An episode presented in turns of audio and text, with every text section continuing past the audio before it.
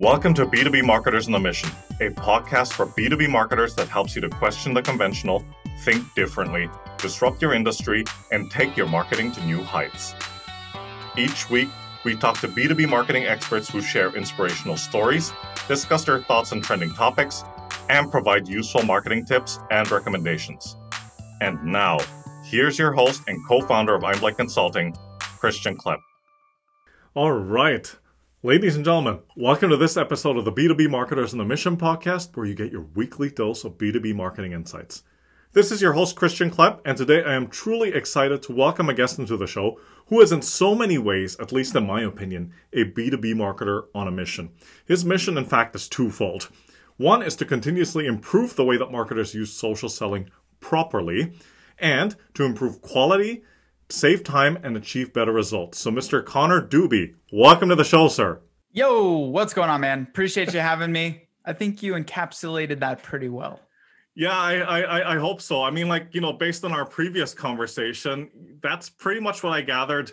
You are on a mission to do. So I am truly thrilled to have you on the show. So let's uh, let's get this conversation started, man. Yeah, let's have absolutely. some fun. Absolutely. Where do you want to start, brother? I mean, you, you know, Connor, you do a lot of things, but I believe one of the things that we talked about uh, during the previous conversation, um, I, would like to zero in on that because let's just face it, it's uh, it, it's on the topic of social selling, and if I'm going to be honest, a lot of people are using that term quite loosely, and um, some people are saying that they're using it, but what what it actually ends up becoming is a veiled sales pitch, right? So, just for the benefit of the audience, um, help elaborate on what you believe social selling is and most importantly, what it isn't. Yeah, social selling is not sales or marketing, which is which is interesting. It's kind of a misnomer and I love using the term because you get two audiences. People either immediately tune in and uh, focus or they go like, "Oh, this again, social selling," right? So, social selling is not sales or marketing. It's really the marriage between the two. It's really the bridge between the two as especially the pandemic has um, exacerbated this quite a bit. Sales and marketing really have to work in sync with one another in order to make social selling work, which is simply, I mean, think of the word social. Social applies to social media, digital channels, and selling means you get sales out of it, but it doesn't mean going to social media and selling people. It's about being social. And there's this weird conflict where a lot of folks have had basically the rug pulled from under them in terms of how they've done business in the past. So many, many, many have put millions of dollars into trade shows, conferences, traveling, flying, you know, their salespeople all over the place to meet with prospects. What happens when you can't do that anymore? Social selling, man. I mean, you got to be able to apply the same principles if I went out, I was meeting people in person, building relationships, turning that into business. How do I apply that to the digital world and all of the tools that I have available to me from, you know, LinkedIn, email, uh, text message, uh, video messages. There's so many different ways that this is, applies versus just going to LinkedIn and sliding up in your prospects DMs and saying, "Hey, dude, do you want to buy from me?" Boom! I think you hit the nail right on the head there, man. And um, you're absolutely right to say, like, look, there's different mediums, right? Social selling is not like, okay, you just use one channel and that's it, right? So it's a, it, it could be one, several, or a combination of some of these, uh, you know, these platforms that you mentioned. 100%. And I think it's, and I think it's also like to your point, um, it sounds like it's here to stay at least for the foreseeable future. It's not like okay, when everything rolls back to what it was um, pre-pandemic, um, people are just going to drop social selling. I, I, at least I don't think so.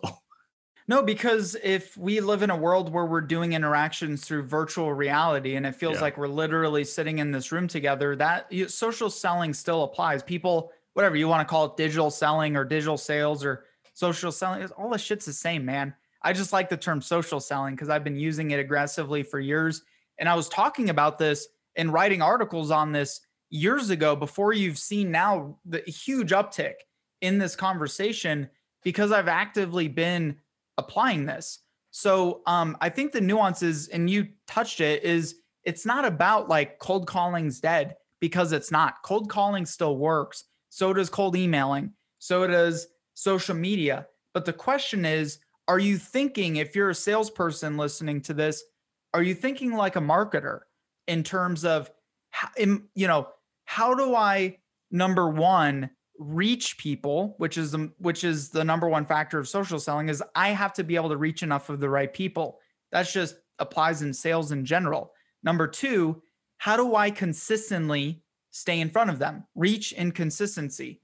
We live in the noisiest, busiest, most distracted world ever. If you're in sales, your impressions upon your prospects are big, you know, have to be more than ever before. 5, 10, 15, 20, 30 touch points sometimes before you get someone to buy from you. So you have to think like a marketer. That's what social selling does. If you're a marketer, you got to realize at some point, getting likes on posts and getting comments on posts doesn't mean if it's not turning to sales. So that's where they really have to be cohesive and marry one another and not be kind of siloed out. That's what I love about social selling. Oh, and one thing I mentioned yeah. too is um that that you touched on. I don't know if I mm. brushed past this, but mm-hmm. it again, it it people get too hung up on the channel. Yes. I don't care what the channel is. What I'm going for is omnipresence. Right. What you what every company, no matter what business, if you're selling B2B, you should be identifying the ways that you can be in all places at all times in the minds, the in in in the eyes and the ears of your target accounts. That's absolutely right. And I mean, like, you know, to your point, reach and consistency, I mean, is, is the name of the game. But um that that um that was a perfect segue into my next question. And you're gonna have a field day with this one, I can tell. Um the most common mistakes and misconceptions you've seen out there that B2B companies make when it comes to social selling and what you think they should do to address these. Um, they try to impl- they try to get everybody doing it which always fails. Um, start with one key person on your team, make it successful. That's going to be easy to have a framework to apply to the rest of your, you know, group. Um, so I would say people fail because they try to roll out social selling initiatives amongst everybody. You know, marketers are like, dude, uh, you know, they're talking to their VP of sales like, dude, why why aren't you guys engaging with the content I put out? why aren't you sharing the posts? And they're sitting over here like, well, it we're not even talking to our prospects about this. So like, why would you why would we use this? So implementing and trying to roll out too quickly amongst everybody, but also not um marrying the two departments together. You have to marry sales and marketing if you're going to do social selling effectively. And then I would say third, sharing a bunch of random ass blog posts from the internet is not social selling. So people are like, dude, I've been sharing all this content social media, I'm not getting sales. Or I've been, you know, connecting with prospects on social media and I'm not getting sales, right? There's actually a framework that has to come together cohesively because if you're doing one thing or the other, you're also going to fail. You're going to fail drastically. You have to have the right messaging on your social media profiles that connects up with your website, with the other digital channels that you have available to your prospects. Then you also have to connect, communicate with your prospects. You have to engage. Engagement is what brings the eyeballs to your messaging. But you can't just do that and not have content right? Videos, podcasts, articles, stuff that's coming from you, your voice, your personality, your company's, you know, kind of brand voice has to be coming from you, not just sharing a bunch of, again, random posts into LinkedIn and being like, hey, why aren't I just, why aren't, why aren't sales just raining upon me right now? So you got to have the messaging, got to yeah. have the engagement, and you got to have consistency and all three of those have to work in cohesion as well. Otherwise, another reason why I often see, you know, people fail at implementing social selling. Yeah, absolutely, man. I mean, those are such great points that you brought up. And there was one that jumped out at me like, whoa, Uh, and I think this is probably the third time that you brought it up in the past couple of minutes. You're talking about the marriage of or marrying sales and marketing and how important that is in order to make social selling work. So let us let's let's jam on that a little bit more if if, if we can. Uh, how do you think that should be done properly? Well, it depends on how your organization is set up, but I think mm-hmm. it starts with salespeople should every single per I'm sorry, every single person in marketing, whether you're a two-person marketing in sales, you know, company, there's two people in both departments, or there's a hundred people in both departments. Every marketer should be listening into sales calls, attending meetings, and learning from salespeople. Um, marketers should also be held accountable for profit, for revenue growth. And that has to work in better cohesion and communication with sales. Vice versa with sales, they need to communicate better with marketing. Hey, these are the trends that we're seeing on the front lines. These are the questions that prospects are asking us. These are the concerns that my recent customer had before he purchased from us. And then marketing needs to be turning that into content, which is currency for your social selling efforts, the content that you're putting out. So, sales and marketing teams, you find they don't even meet with one another.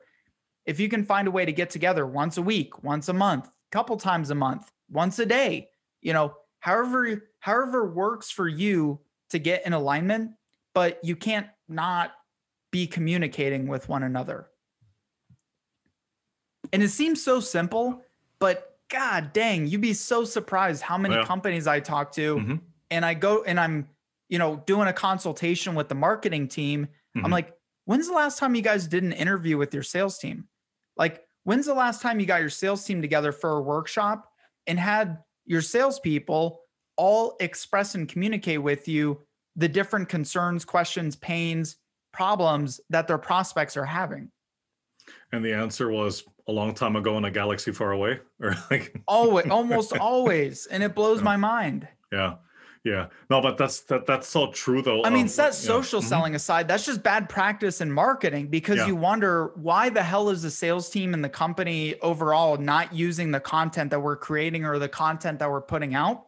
Mm-hmm. And come to find out that's that's one of the big reasons is they don't feel like it's actually relevant yeah and and it's crazy how how much of this disconnect there still is in these organizations even sometimes regardless of the size right? The bigger the size oftentimes the worse it is. Right right exactly exactly. Um you know how they're always talking about like you know drawing influences from b2c so i i, I guess if we're thinking about social selling what lessons do you think b2b marketers can take from b2c specifically uh, with regards to social media and apply that to social selling? Well, I think B2B and B2C are exactly the same because at the end of the day, it's human to human. Um, the difference in the nuances are it's not a quick sale that someone's going to buy. Like it, nobody is going to purchase your B2B product or service just directly from LinkedIn, unless it's like maybe a $20 product or service, right? But but when I'm talking about social selling and B2B, I'm talking about 50K, 100K, eight, seven, um, seven, eight figure deals. That's pretty much the most of like our clients. They sell these massive deals, right? So at the end of the day, you're selling to humans. So you have to be human, whether you're selling consumer or you're selling business to business. What I've seen, and I've, and this is from my own interviews that I've done through our podcast, is some of the most successful B2B marketers right now, CMOs, directors of marketing, marketing coordinators, they're applying different principles of consumer marketing into their mix. So they're treating a lot of the way they're communicating in more fun and interesting ways. B2B marketing has been very traditionally dry and boring.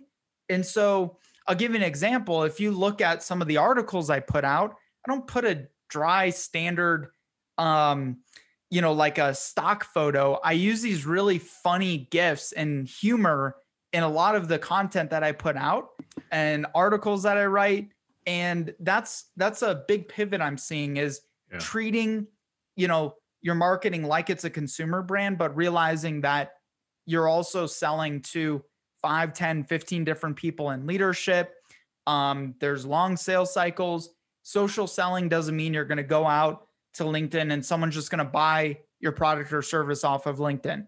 You still need to consult, you still need to uncover problems, the pains, present the gains, and um, you know, go through a traditional B2B sales process. But the acquisition of that conversation is definitely changing.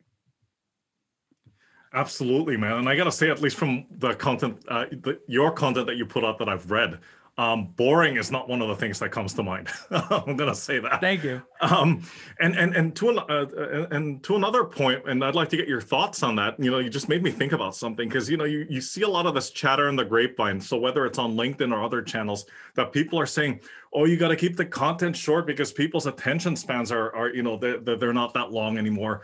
And um, whereas I'm of the opinion that um, if the content is a interesting, uh, relevant, and helps them, then it could be it could be in fact a longer piece of content. Um, you know, it doesn't have to be. Yeah. So your thoughts on that? Well, yeah. I mean, long form content, short short form content is the precursor into long form content. So once you have someone's attention, you can definitely keep their attention. I mean, think of a show that you binge recently, but you had to get your attention hooked within the first few minutes of that show. Otherwise, you probably would have just you know, went and watched something else. And then come to find out you end up binging eight hours worth of XYZ Netflix show. Happens all the time. Same principle applies with your marketing. Um, now, what you need to realize is that you're not marketing to logical human beings. No matter how smart your potential customer is CTO, CIO, CISO, CEO, you name it you're not marketing to the logic in their brain, right? If you're trying to get long form content out and people to consume long form content, people consume with their primal brain, which is 500 million years old. Your frontal cortex is only three to four million years old.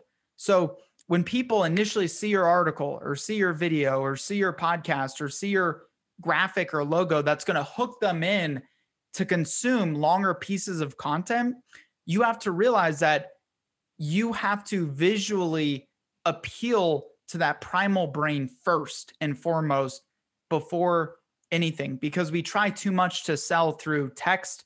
On our website we talk about what we do at, at, the beginning versus what the pains and the problems are of your customer that you can highlight.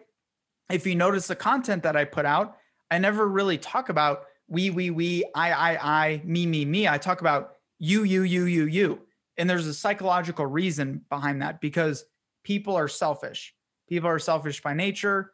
And that's how they're going to consume your content and look at potentially working with you. And that is such a great answer. And, and I would say, like, you know, to your point about like writing it, like where you're directing it at that target audience, you know, the, the you, you, you approach. I mean, at the end of the day, the kind of uh, response that you want to elicit is like, hey, Connor's talking to me. Connor's talking about my problem, right? Yeah. This is this is definitely relevant to my current situation. Let's have a conversation. Right? Look at the most successful marketing campaigns. Got milk, right? Yeah. It's asking, do I have milk? You got milk. Right. Just do it. Yeah. Right. Nike. Um, right. and the list goes on and on. Or mm-hmm. even just look at visual successful campaigns this is from a scientific level, not like just a yeah. woo woo. Um, this is data and, and, and neuroscience that shows first off, we try too much to sell and communicate with our buyers by trying to make sense and being logical. We as human beings are not initially logical when we see something cross our eyeballs or desk. Our lizard brain is the first thing to consume and elicit action, right? Yeah, that's absolutely right. That's absolutely right. Hey, it's Christian Klepp here. We'll get back to the episode in a second, but first, is your brand struggling to cut through the noise? Are you trying to find more effective ways to reach your target audience and boost sales? Are you trying to pivot your business? If so, book a call with Einblick Consulting. Our experienced consultants will work with you to help your B2B business to succeed and scale go to www.einblick.co for more information. Hey, Connor, I'd like to get your uh, thoughts on these statistics. So there's an article that Zoom Info put out, right? And they they they dropped a lot of numbers. I'm I'm going to pull out three. Okay, so point number one, and this is all with uh, with regards to social selling, by the way, right? So as part of the sales process, 73% of salespeople use social selling to outperform their sales peers, right? Point number two, by using social selling techniques, 79% of salespeople achieve their quotas. Hmm. and point number three, for professionally relevant content, 91% of executives, at least the ones that were interviewed by Zoom Info, rate LinkedIn as their first choice. Right. Mm-hmm. So here comes the question, and I and, and I believe you brought up some of the points already in the first couple of minutes of this interview. Why do you think social selling has taken off like so suddenly? I mean, like you were you know in the in the beginning of the conversation, you were saying something to the effect of you've been talking about this for years, right? Mm but people haven't really been using social selling for years not not many right? And and how do you see this trend evolving? Like where do you think it's going to go from here? Well i think eventually we will be in virtual reality meeting each other doing events communicating with each other. It's going to feel real it's going to look real but um, it's going to allow you to reach people but then the after effect like if i go and meet somebody at a let, let's say i'm still going out and meeting people in person how do I take advantage of those connections versus anybody else who's at that network networking event? I will connect with you on social media. What do you use most? Facebook, Instagram, LinkedIn. Cool, let's connect there. And then I use content to maintain presence with them.